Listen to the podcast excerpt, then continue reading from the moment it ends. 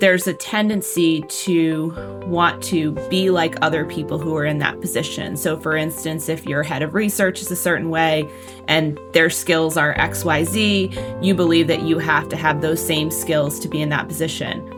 And someone told me a long time ago, um, before I became the CIO, they said, the role is whatever you make of it.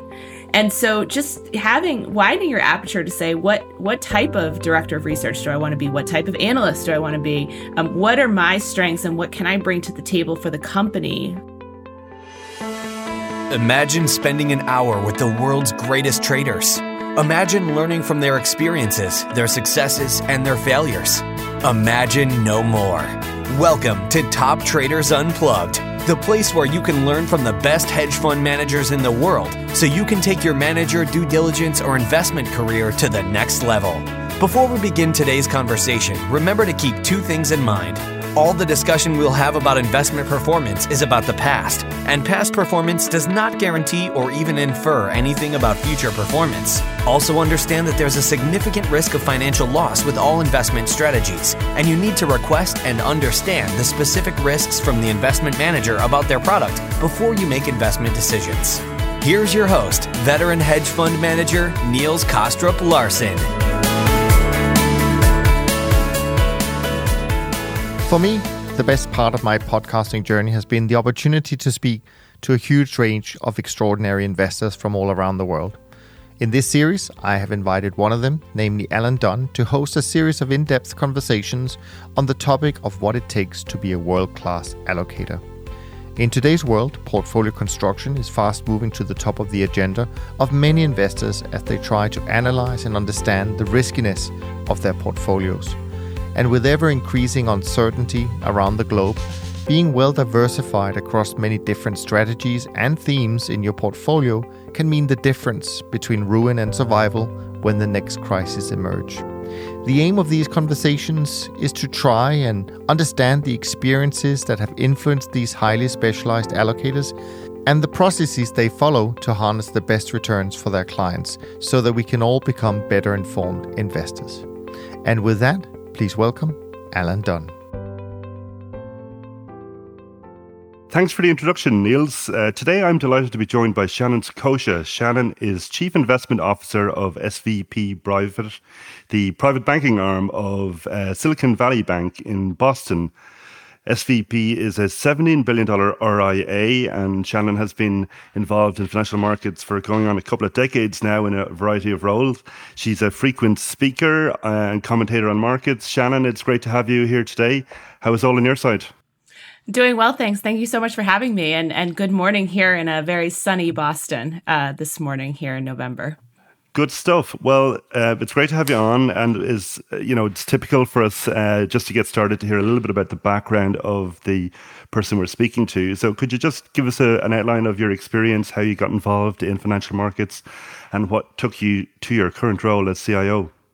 Absolutely, uh, it's it was a little bit of a, a, path for me. Uh, you know, kind of going into college, I really expected to be in the medical field. Actually, I was uh, pre med looking to be an epidemiologist, which prior to the pandemic over the last couple of years, really no one knew what an epidemiologist d- does did at the time, unless they had seen the uh, the movie Outbreak, uh, which you, if you recall followed some uh, some CDC epidemiologists.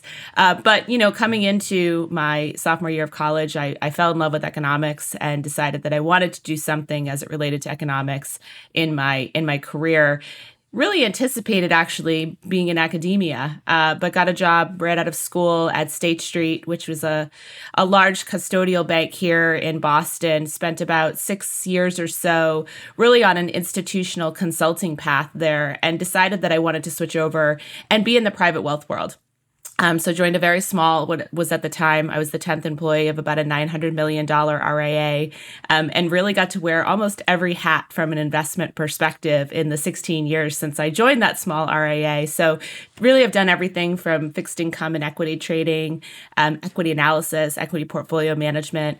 But I spent the bulk of my career in asset allocation, portfolio construction, and manager selection, allocating capital, building portfolios, attempting to find new opportunities that would be complementary and diversifying for our clients. And um, coming into this role, I've been the, the chief investment officer now for about four and a half years. Okay, great. And in terms of the types of portfolios that you're running, obviously it's a private wealth RIA business. Could you give us a sense on the types of portfolios, investment objectives? Uh, what's the kind of typical profile of the clients that you deal with? Well, it's so interesting because as we've come together between uh, my legacy firm, Boston Private, and, and SVB to form SVB Private last year, uh, one of the things that we've noticed is that we have a, a, much broader set of clients and solution sets that we really need to apply in order to meet their goals. Uh, you know, we were sort of historically in the um, what I would say already wealthy camp. Uh, many entrepreneurs, business owners, uh, real estate uh, developers it, that were our sort of traditional client. Now we have uh, the new clients that we have in coming from the innovation economy, where they're still very much in growth mode, looking to uh, potentially, you know, continue to invest in different companies. Um, we also have a lot of VC and PE um, principles uh, on our as part of our clients. And so the solutions that we really provide are trying to think about it in terms of three what i would say are three buckets that generally tend to lend to outcomes whether it, we start with liquidity. As we all know uh, particularly those of us who who suffered through the uh, uh, the financial crisis liquidity can be at a premium um, you know when you when it's uh, least uh, easy to unleash it. And so, uh, one of the things that we really talk about with our clients is making sure that we understand the liquidity they need, and also to be to be able to utilize that liquidity across a number of parameters to make it work best for them. And then on the other side of the equation, kind of all the way on the other end of the spectrum is what we call aspirational assets. And, you know, for many of our clients, that is that are that may be assets that they already hold, or they may be assets that they have through their professional experience. And so um, in that bucket, what we're really looking for is asymmetric sources of return and risk. Um, if you think about, you know, the the the the parameters around that that could include uh, lower or no liquidity. It could include a you know a potential for perhaps more concentration than we would accept in a more traditional marketable portfolio. And then in the middle is is sort of the growth part. And i would say that's where you get you know whether it's alpha or beta but really in, from a marketable securities portfolio. So sizing those three across a client's situation and for a client's situation is really how we think about asset allocation. So, although, you know, we do utilize what I would say is a traditional asset allocation framework for our client reporting and the way that we uh, lay out the portfolios for clients, those three what I would call buckets are really the way that we determine the right outcome for clients or the right potential outcome for clients. And so we spend a lot of time thinking about if there are specific investments that we're looking to uh, vet or potentially include on the platform, where do they fit in one of those three? And are the are our expectations for those um, investment solution strategies consistent with what we're trying to derive from those classifications? Okay, interesting. And and you mentioned how you've kind of had that evolution in the client mix over time. So presumably, their weightings in those three buckets are, are, are a bit different. Is is that fair to say? It is fair to say, although one of the, I would say, misconceptions about um, younger clients, and I, I, really, I don't know that I, I fully embraced this misconception previously, but many people do, is that younger clients are uh, more have a higher risk appetite. And actually, what we're finding is that having gone through the financial crisis when they were probably, you know, just maybe have just been entering the workforce and then having the pandemic occur, there's a lot of younger clients that I think are perhaps more risk averse than we would sort of model them through a traditional financial planning software, if you will. Um, and so, really trying to understand uh, what are the drivers, what is the the reason that they um, they are investing. What are the drivers for their their wealth in terms of long-term goals? And it seems that we're entering a phase at least just from my anecdotal experiences uh, that you know this this idea of accepting a reasonable return for perhaps a little less risk seems like it's more palatable to to younger folks. And and perhaps that goes back and we you know I, I this is uh, just conjecture Perhaps it does have to do with the fact that they do have a, a long runway for earning. And so they're not they're not worried about retirement per se. And and for many of them they're not even really worried about things like education or um, housing, they're still in that sort of prime spot of just consumption.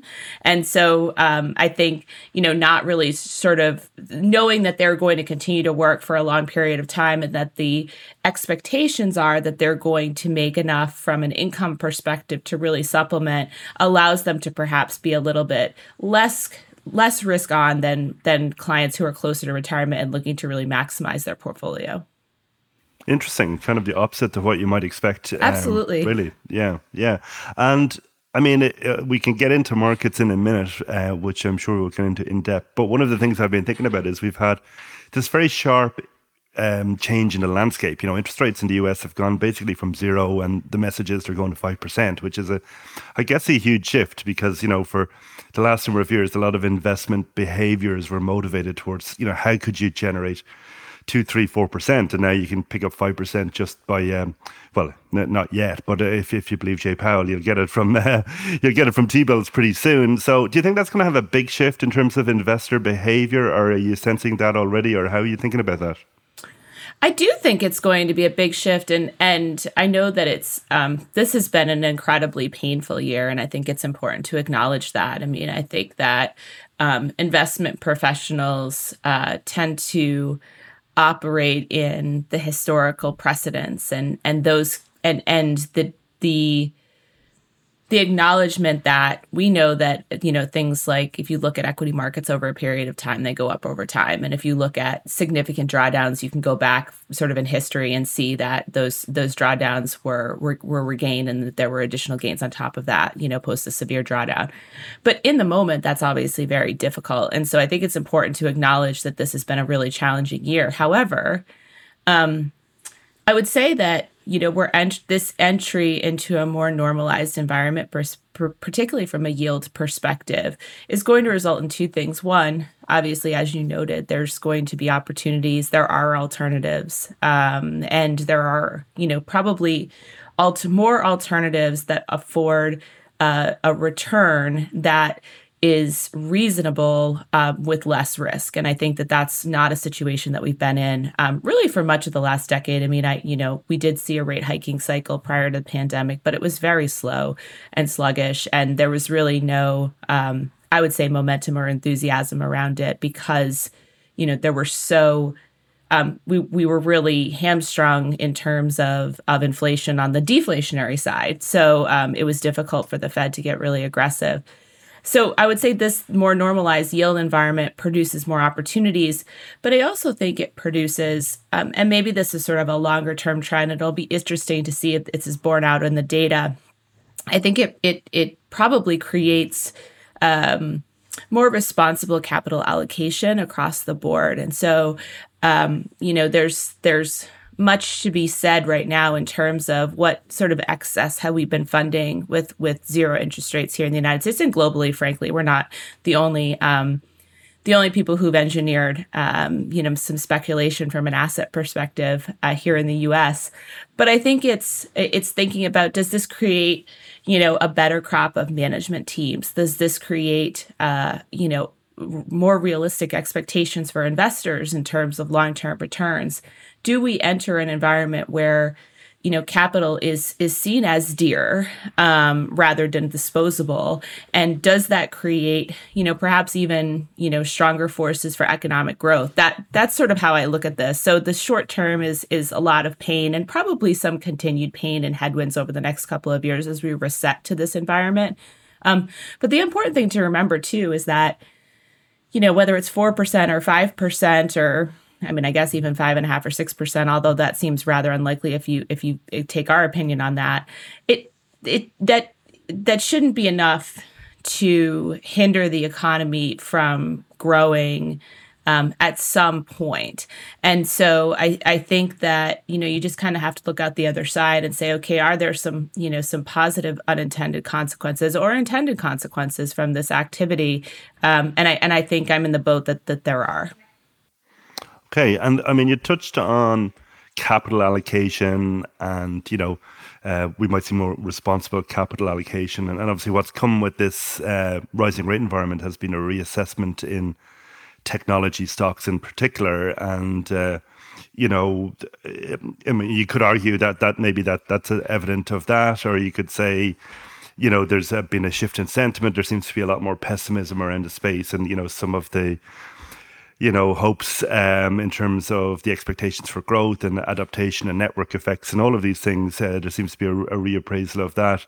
Um, from somebody in your seat, uh, you know, how do you balance all of that in terms of thinking about, you know, obviously there's going to be ups and downs in the in the stock market over time, and, and you want to capture the growth in, in companies, but you want to be, I guess, cognizant of these potential uh, um, structural shifts. So, so how are you thinking about that particular theme? So, in terms of a structural shift, I mean, especially when you think about, um, you sort of could take it from a number of different directions. If you think about it from the inflation impact, um, technology is inherently deflationary, and we've heard a lot about that. Now, there's a broad sweeping um, evaluation of that statement that implies that inflation's not a problem, and I I don't interpret that statement to be that way. But if you think about technology as a force for what we've seen, even over the last 20 years, I mean, I, I would I would say that, in, you know, the lack of wage inflation for the 10 years prior to the pandemic was was almost entirely attributable to a combination of globalization and technology right so if you have those two sort of forces um, i think technology also is um, we're we're really entering into a, an environment where technology as a sector, technology as a segregated investment opportunity,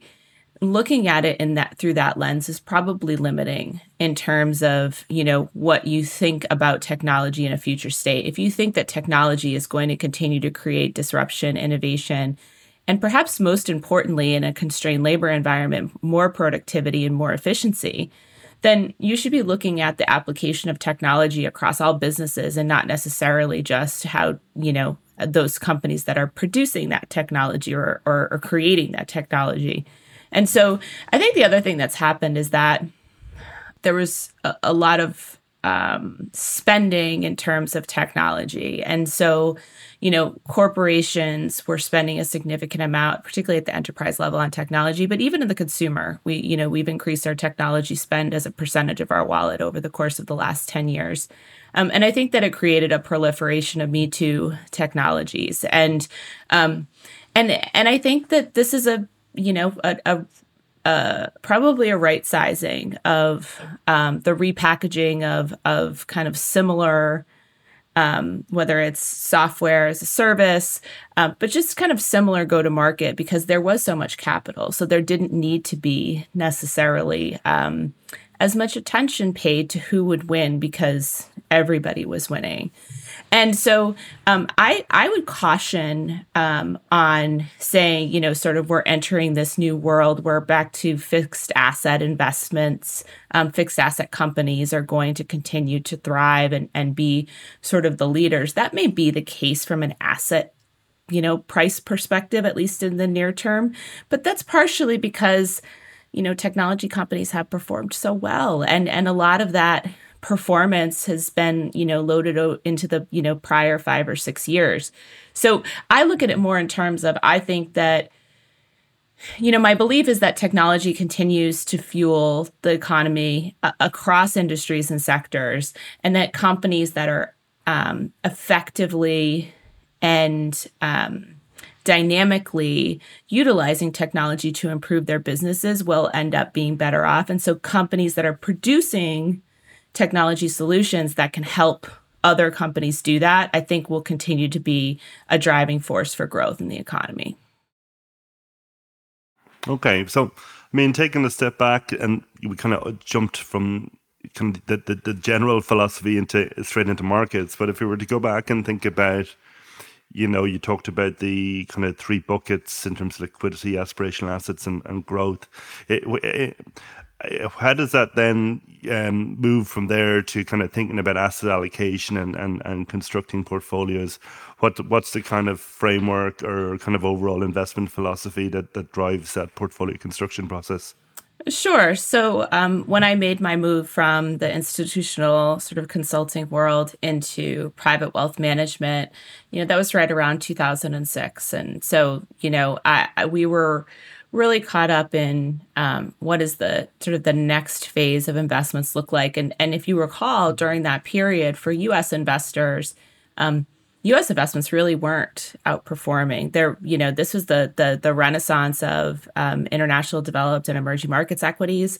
Um, you know, many clients were asking, "Why do I even own, you know, stocks in the U.S.?" This is sort of a it was a it was a difficult. Um, it was a, it was a challenging time for for U.S. companies. It was a challenging time to get excited about um, growth and momentum here in the United States, and so one of the things that we um, we try to think about is um, you know how has the landscape changed over time the other thing that was happening then was really this passive versus active debate really started to to, to set up and, and build its foundation and so coming out of the financial crisis and really thinking about um, the uh, the reallocation to a lot of passive strategies i think we just took a big step back over the last probably seven or eight years and said, what is, you know, what does that active passive debate mean to us? And what is it actually, what are the implications of that? And our view is that it's important to, to actively allocate capital um, at the highest level.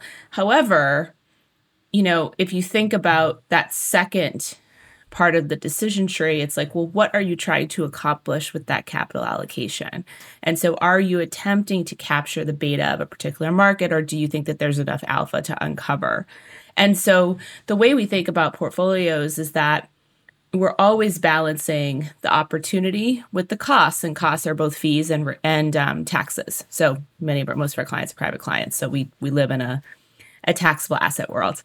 Um, and so if you think about that, then you say, okay, well, I probably want to be the most active in the places where the alpha should be present at a higher at a higher rate and that's in you know less efficient asset classes. And so um fully believe in active allocation um, and fully believe in the in the ability for managers to uh, engineer alpha in less efficient asset classes, but certainly believe that for many US investors, you know, a, lot of their core exposure is probably going to be in low cost, tax efficient exposure just to capture that beta. And so it's a little bit more of a like second and third derivative type conversation in terms of our portfolio construction, but it just comes back to, you know, where do you where do you spend your money, if you will, from a yeah. cost and tax perspective? So it's kind of like a core satellite uh, with a lot of some passive exposures for certain core exposures, and then yeah. being willing to pay for certain strategies and um, markets. Is that it?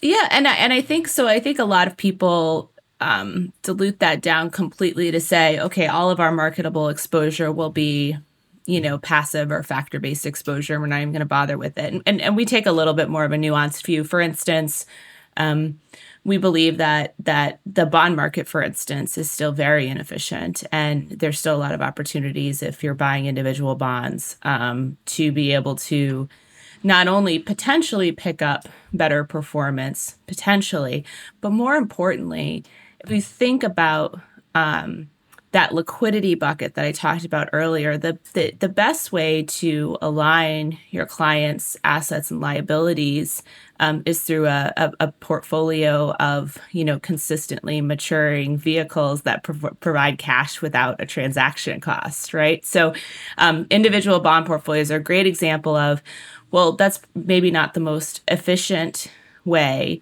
to um, e- express that exposure, if you will, but it's a way that you can actually add real value um, from that perspective. So yeah, I would I would say, I mean, this and this has been at least for me a change in viewpoint over time. You know, I've you know if we had talked, we had had this this particular podcast probably with much um, much much inferior technology back in 2006 um, we would have we would have been talking about how um, very much believed in active management at all levels at the top level as well as at the implementation level and that um, but you know the landscape has changed um, and the information advantage particularly for um, U.S. stock analysts and portfolio managers has really been diminished um, through regulation. And so, if you're not, if you're all working off the same information, and um, the market moves quickly and and reacts, you know, whether or not you believe in the efficient market hypothesis or not, the U.S. large cap equity market reacts pretty darn quickly um, to new information. So I, I think that you know that's where you're you're maybe you, you, there's tougher sledding. Now, with that said, you know there there are some benefits of active management in that space, particularly um, if you're um, working around existing positions. If there are um, if you have a really strong team, if you have a a viewpoint that there's a particular factor like dividends, for instance, that are incredibly important for your clients. Active management, even in US large cap, can make sense. But it's just always thinking about, again, going back to the intent of your allocation. Why am I making this allocation? That should be driving what vehicle you're using or what strategy you're using to implement. Okay, fair enough. Um, it's interesting. I was I saw an article that it's 50 years since uh, a random walk down Wall Street was written. Uh, the, uh, I think Burton Malkiel was been um, interviewed in the Wall Street Journal. So the, the message in that book seems still to be uh, hold true. He was, I think, a fan of passive and avoid Uncle Sam was one of the other core tenets of that one. So it sounds like you're still very much embracing that. Um, you mentioned it's been a very tough year, which obviously it has equities and bonds. Both, you know, obviously bonds having a whatever worst year in ever, at least in the last kind of uh, century or so. Um, is that something that you had, I suppose, transition portfolios uh, for at a time or I mean in terms of diversification had had thought about that kind of scenario um, from an asset allocation perspective. And then secondly now that we've had that big sell off does that mean does that motivate a very different kind of asset allocation uh, looking forward so, I just to be candid, um, you know, I, I, we certainly were not expecting inflation to be as hot for as long as it has been this year. Um, you know, I think coming into the year, we anticipated inflation to be the biggest challenge for the markets, and and particularly as it relates to Fed policy. Um, we were more optimistic, frankly, coming into the year about uh, Europe. Uh, we really felt like there were opportunities there um, to we were going to see a, a, you know sort of broader economic recovery. Yes we were going to see inflation but all of the economies are going to be dealing with inflation. And so the war in ukraine really upset a lot of our thesis kind of coming into this year just in terms of the the undue um, and and frankly uh, compounded pressure on europe um, and the uk based on what we're seeing from a energy supply situation. We were um, we actually came into the year knowing that bonds were going to be under some pressure and we had been structurally underweight for most of our portfolios to sort of our what we would call our long-term strategic targets. Um, and the you know the reason for that was we didn't feel like we were from a yield perspective really being compensated for the for the duration risk that we were anticipating. And um, that proved to be true. Um, but what i would say is that um, you know, we had added some real assets exposure over the last several years. We we had talked, we had added some exposure um, to our platform at least. Um, obviously, you know, for each client, the the scenario is different, but we had added some exposure to what I would say are more um, kind of structured um, opportunities that had higher correlation, whether it was to inflation or to commodities, and so those um, proved to be um, fortuitous during this year. And then in the middle of the year, um, you know, sort of towards the end of the summer, you know, we just looked at the the risk reward opportunity um, in the fixed income market, for instance, and and um, actually increased back to our neutral weight um, from a bond perspective. Just feeling like a lot of the pain there could continue to be some residual pain, but a lot of the pain had probably um, been felt, or at least the bulk of that in our assessment. And so our view was, um, you know, with yields where they are, you know, you're you are getting compensated, if you will, for some of the duration risk, which you certainly weren't getting compensated for in 2020 and 2021. So, um, so yeah, that's that's definitely changed. I mean, if you if you think about Sharpe ratio for instance and you know trying to maximize the amount of return for the risk a lot of people think about that as just maximizing the return part but lowering the risk level you know, that that can do a lot to improve your Sharpe ratio as well. And so um, I, I think that was where we really wanted to to try to increase um, the potential opportunity to at least lower our risk and produce a, a, a, similar return, if not a better return. Yeah, and that move back to neutral, I guess, is that reflecting?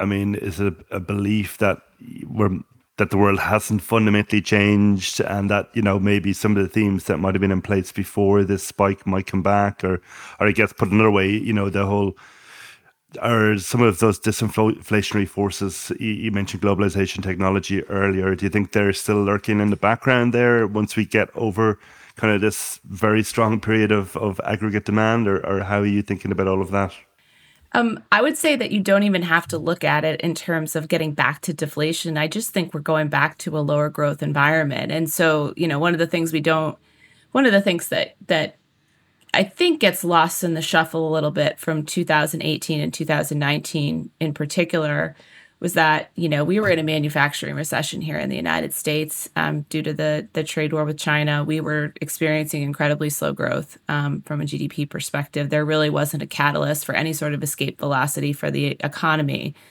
and um, if you think about a low growth environment, that that implies that you don't have a, a secular economic tailwind to be able to produce top and bottom line results.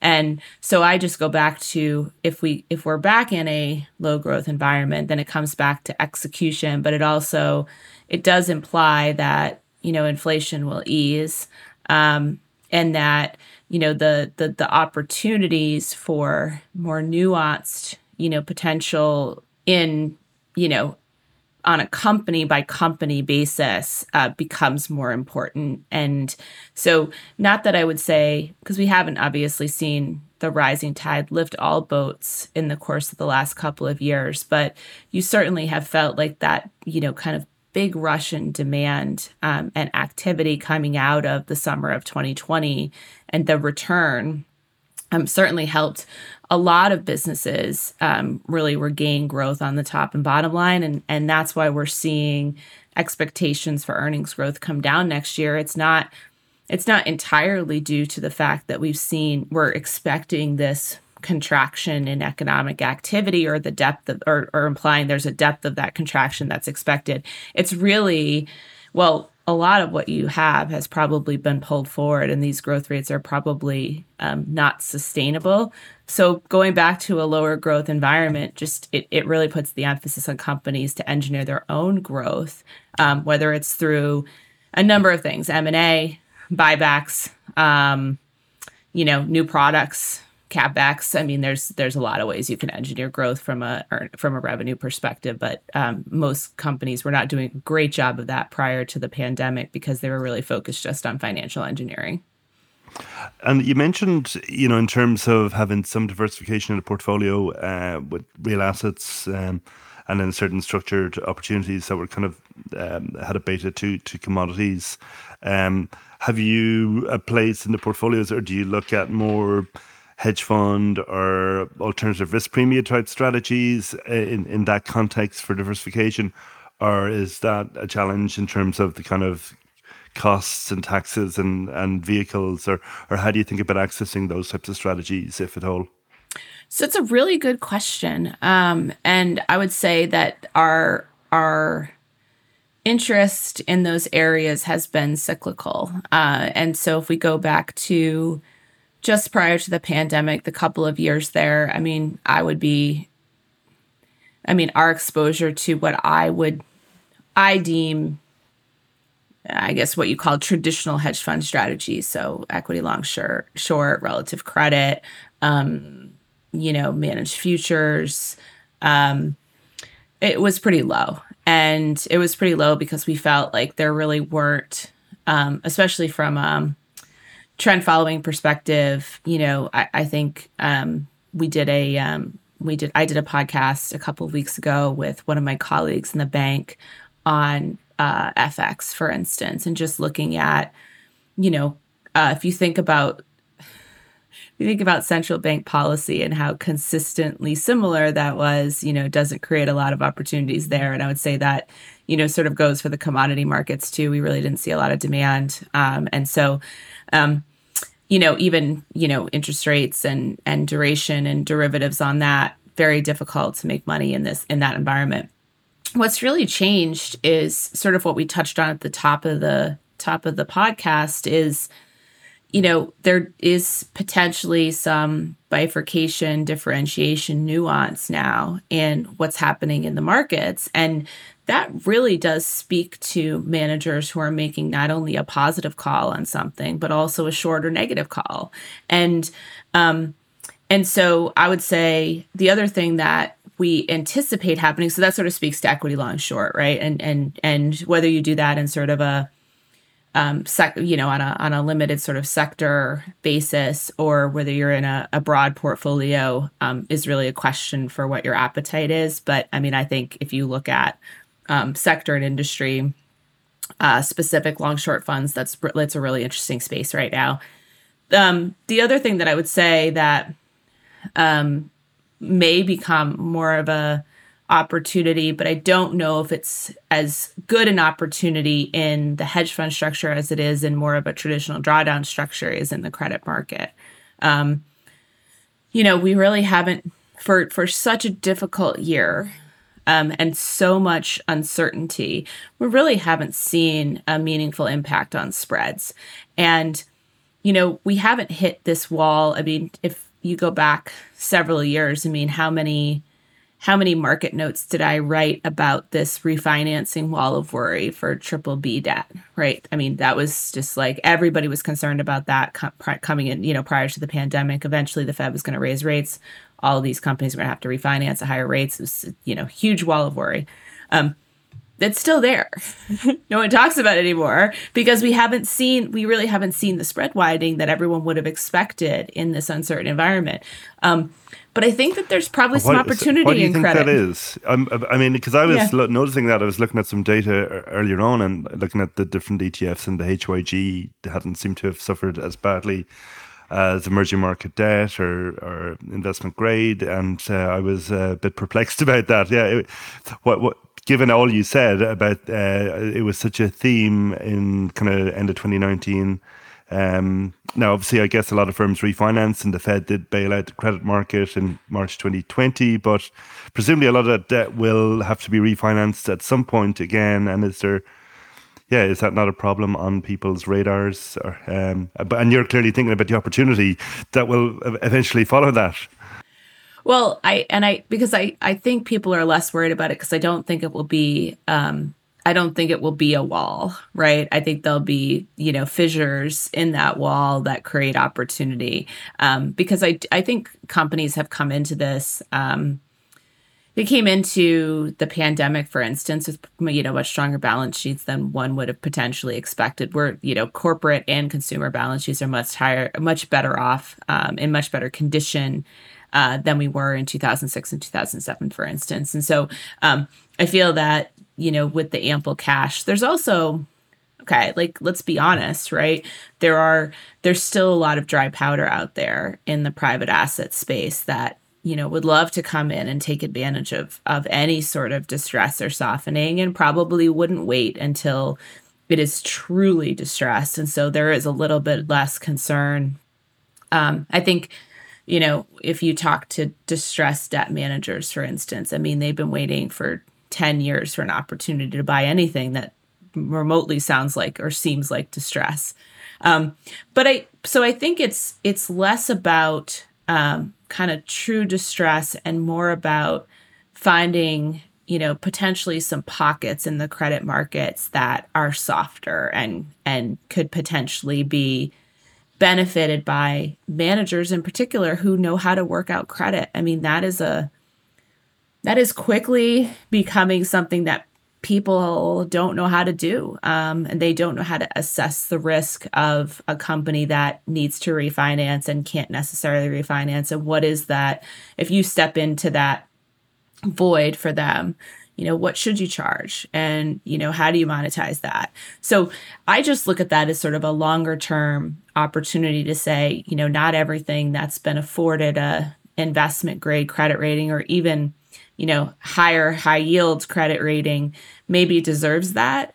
Um, but you, it's not going to be um, a one size fits all opportunity, which is why I think that, you know, operating in the private space for that probably makes better sense than expecting there to just be some sort of huge spread blowout and and being able to capture that in the public market.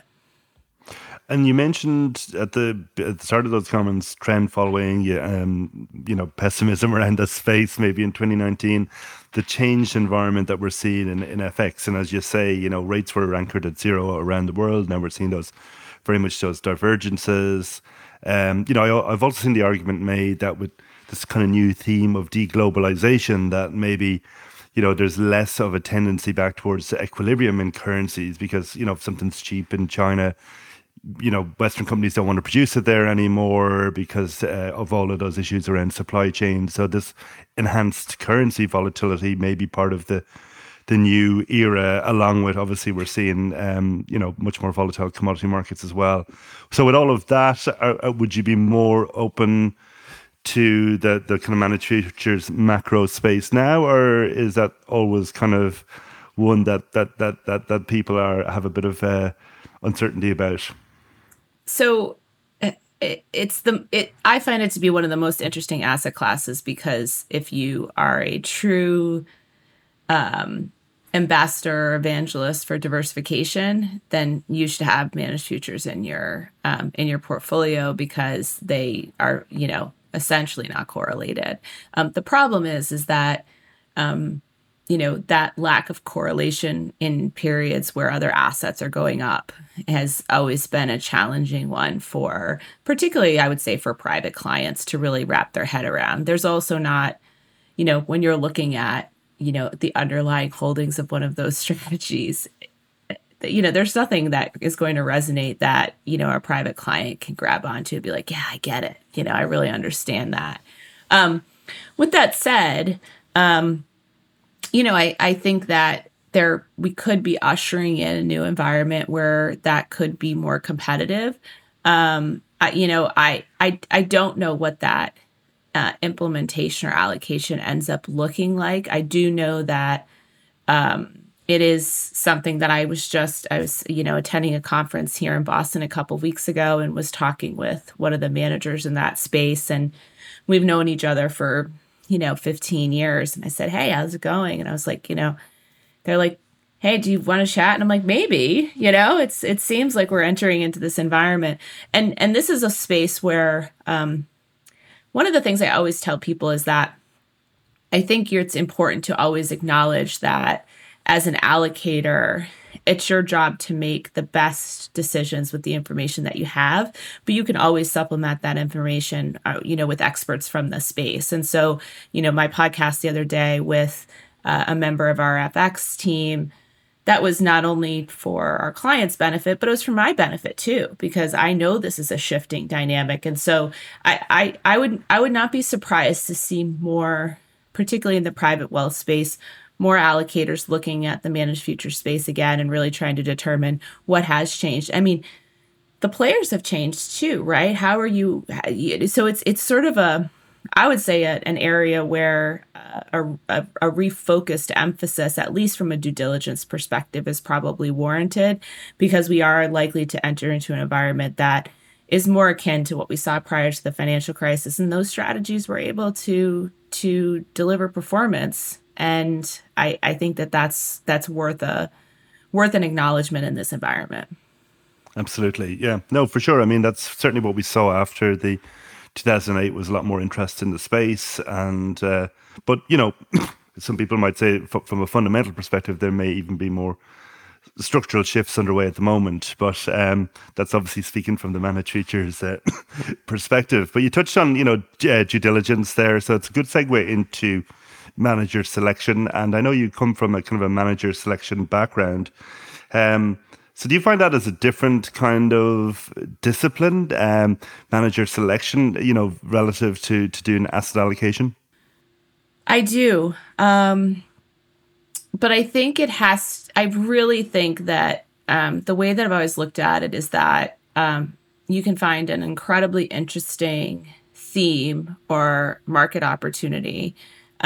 Or you could find a really focus on an incredibly interesting manager and they have a great process. But, you know, unless there's an intersection of those two, um, you're not fully capturing the opportunity. And so I always look at it in terms of like, I think that something like trade finance, for instance, is just incredibly interesting.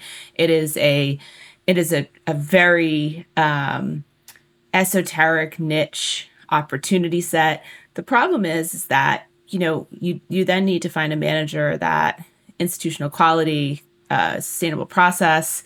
Um, you can feel comfortable, you know, putting in your portfolios and being partnered with them for a long time, and like that's the the disconnect there.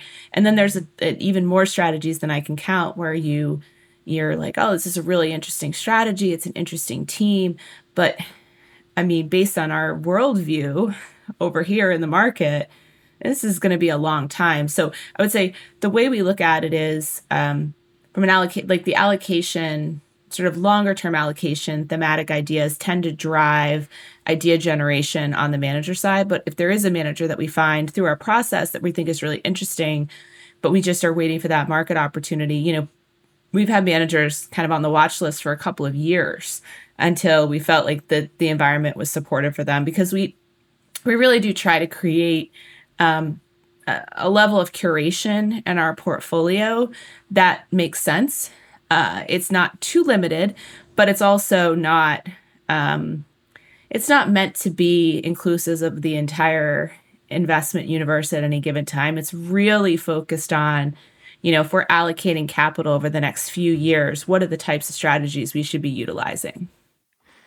And uh, you know, you say if you, come across a great manager or a great team, you know, so what does that look like, or what are the kinds of criteria you have for assessing? You know, obviously there's, I guess, the qualitative, quantitative um, factors, but you know, taking a step back uh, and and the managers you've really you know rated over time. Any characteristics um, that you would think stand out uh, in, in in great managers?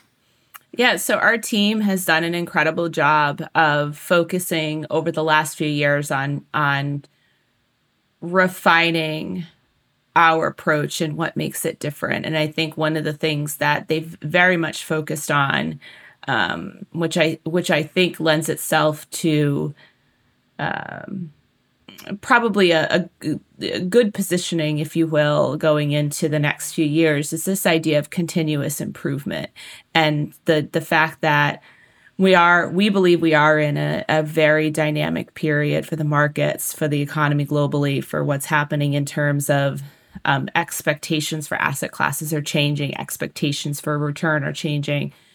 And so seeing managers that can be introspective um, I hate to use the word humble, but but acknowledge where their process may need to change. I think from an institutional lens, the the check boxes were always any process people change, you know, process people philosophy changes. And and if you said no, that was a positive. And actually for us, saying no over and over again for years and years against the backdrop of a shifting environment doesn't make a lot of sense. And so um, the other thing is, you know, diversity of thought. And so thinking about the fact that, you know, at, at some of the, and some of the best firms, um, bringing in, you know, perhaps team members who haven't been working, you know, quote unquote on Wall Street for their entire existence, you know, provides a different lens. I mean, I know when I go out into the field and I meet with actual companies, um, I get a much better sense of, you know, what I'm reading in the data um, in terms of how that is actually being expressed by these companies and the challenges. And it's the same thing, right? Go out there and find experts in the space. So we look at, you know, how is, if it's a, a given manager, you know, what's worked over time? What parts of their process do they think are critical to being able to continue to produce similar strong returns?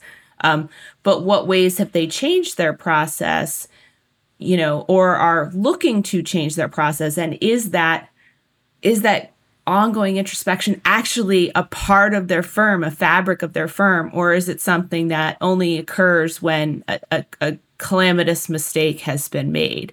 Um, and and so I think that that that allows us to um, see the see the manager as kind of some something that's evolving. They're evolving their process. And so we can see it as a longer term relationship because we know that they're going to continue to evolve just as we're evolving in our thought processes.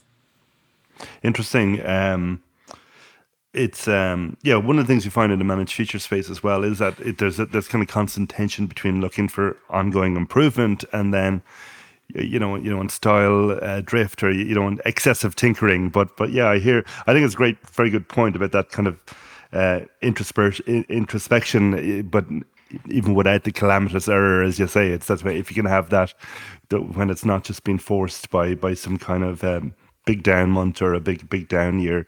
Um, and in terms of you know that process for selecting managers, obviously, you know it's easy to have your checklist of people, process, uh, whatever else that that everybody does. Um, but then you get to the end of it and then you realize well actually we've been just been influenced by some kind of behavioral bias here um, do you do you uh, do you find that uh, in the manager selection process and have you developed any kind of skills for kind of keeping keeping those in check we do have a we have a um, we have a process by by which our manager selection team you know sort of lays out their process for selection of a manager to our broader investment policy committee. And i think it's a really good one because it affords us the opportunity to ask questions. And i think that um, it's improved the process over time um, in terms of of being able to question the team, being able to point out things and seeing those um, those types of questions be further integrated into the process on a go forward basis has been a pretty clear um, positive result from that. I think the other thing too is that, like I said, I I think it's when you're working with private clients in particular. Um, and I think just across the board, I think that investment people have a tendency sometimes to to end up in sort of intellectual silos. So this is a really interesting manager. This is a really interesting theme, you know, and and become somewhat dogmatic and then really not hear or respond to feedback from the field that explains why, you know, this isn't, you know, a particularly compelling opportunity despite the fact that the team is really interested in it. So I would say the the the bias that I try to make sure is that you know we're we're not attempting to find we're not attempting to find the next awesome strategy to the to the um, expense of something that actually can be utilized as part of client solutions. And so um, and that's why i think it's um, it's really important to have a good dialogue between you know the the advisors in our case and the strategy folks on my team and then the managers folks to to make sure that we're all listening to each other and assimilating that that feedback into our process. Because if you're not doing that you end up with a bunch of strategies on your platform that nobody's using. And that's not that's frustrating for the manager search team it's frustrating for the investment strategy folks who are trying to put together best ideas portfolios, and it's frustrating for the advisors because they don't feel heard in terms of what types of solutions their clients are looking for or needing.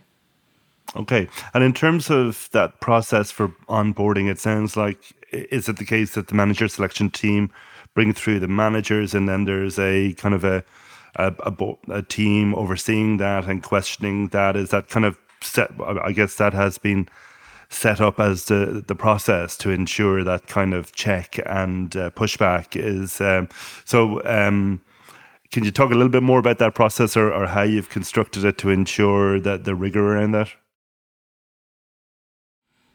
Yeah, it's I mean it's incredibly important in terms of just and and it's really not it's really not the the purpose is not to sort of check each field in terms of the due diligence questionnaires and it's it's to make sure that we're all working together. We believe that um, the benefit of working in a firm that is um, collaborative is to be able to leverage the expertise of different folks. And so while my background is in manager search, I mean, you know, there are a lot of other people that are on the senior team for investments that don't have a background in that, but they have a background in fixed income or they have a background in um, equities or they have a background in building out portfolios for clients in terms of you know suitability and and um, modeling.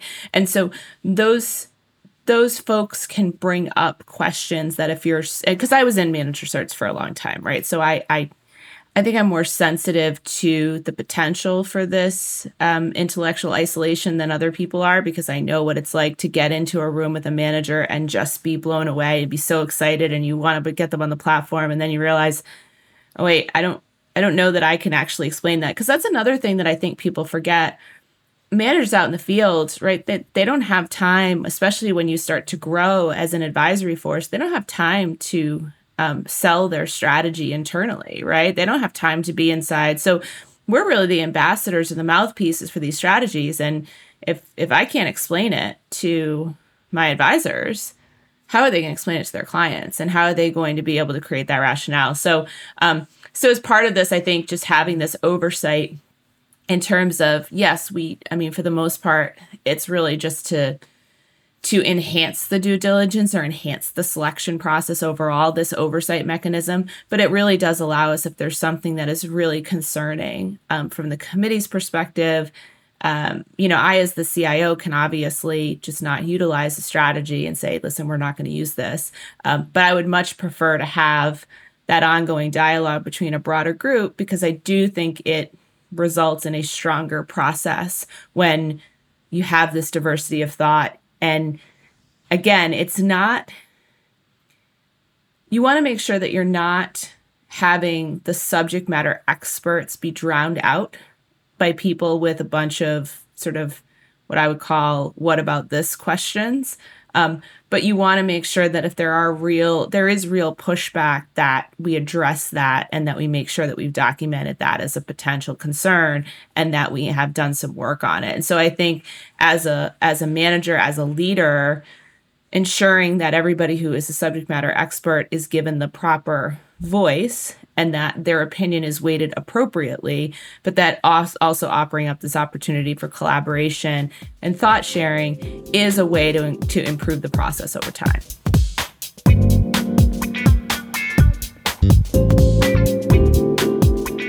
I just wanted to shift gears a, a little bit um, and get your perspective on the industry more generally. Obviously, you've been um, in an organization that has gone through a couple of um, or, um, acquisitions and um, mergers, um, and there's obviously a general trend towards consolidation in the RIA industry in the US. Uh, you know, what's what's your thoughts on that? Is it I guess this race for scale is it a good thing? Do you think it's going to lead to better offerings for clients? Um, is there a trend towards delivering more institutional solutions, or is that kind of a simplification? Or, I mean, what, what's your perspective on on where all of that is heading? This is a really interesting question because it's one that um, I've been talking about a lot, actually, with a lot of different folks along the along the uh, frontier um, in the space. So, um, you know, when I started back in an, a registered investment advisor in 2006, um, you know, product teams, wholesalers didn't even have a dedicated RIA channel. We were either covered by the bank trust team or the broker dealer team or, um, and i and i think that what we're seeing today is we're seeing just another like pendulum swinging in terms of we had all of these um, brokers who sort of left and went out on their own and you know the independent broker dealer and um, and we had a lot of rias that were small and they were growing. Um, but i think the um, you know the the the challenge is is that you know once you hit a certain asset size you know you do have to make you know increasing investments not only in operations and technology and compliance, but you also have to widen your aperture in terms of, well, maybe we do need to work with more than one custodian, maybe we do need to be able to take in, um, you know, alternative investments that we haven't vetted, and and all that comes with increasing costs and complexity. And so I think now, you know, for most advisors, what they want to do is advise. Um, they want to be meeting with clients. They want to they want to be um, sharing their thoughts. They want to be relationship managers. And a lot of those other things that I just talked about sort of dilute the time that they're able to take. And so, with most RIAs being led by a few strong advisors, I think that that's led itself to this um, this consolidation effort.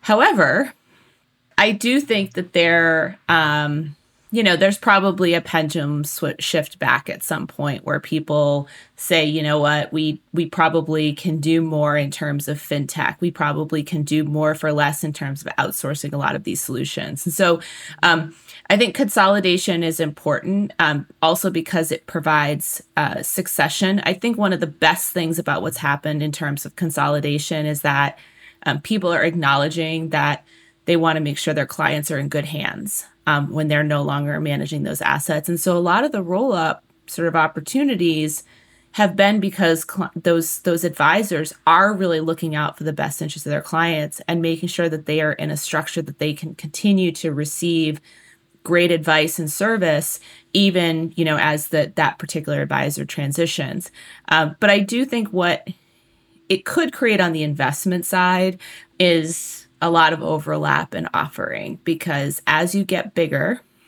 you need to be able to allocate more assets. Um, and, you know, I think for some of these um, larger firms, you know, some of them have a very um, hands-on approach in terms of the investments for the underlying underlying groups, and some don't. Um, but I think that'll be interesting to see. Um, and then the last thing I know this is a longer answer than you were looking for, but the last thing is really, I mean, everybody wants to be in the private client space now. I mean, you look at all these institutional firms that are founding their own RIAs that were our asset managers or product producers, right? Like, oh, why do why are we going to these RIAs and then they're putting a fee on top of it? Like, why, we want that, you know? That's that's a really interesting change because dealing with people like me and my team versus dealing with the end clients for some of these large asset managers that's a whole different ballgame. So i'm interested to see how how successful those efforts are. Um, but again i think it just comes down to private clients ria clients are you know we're they're in high demand and there's a lot of competition for them. And so companies are just trying to find different ways to capture that that sort of growing universe of of very important investment opportunities. Mm.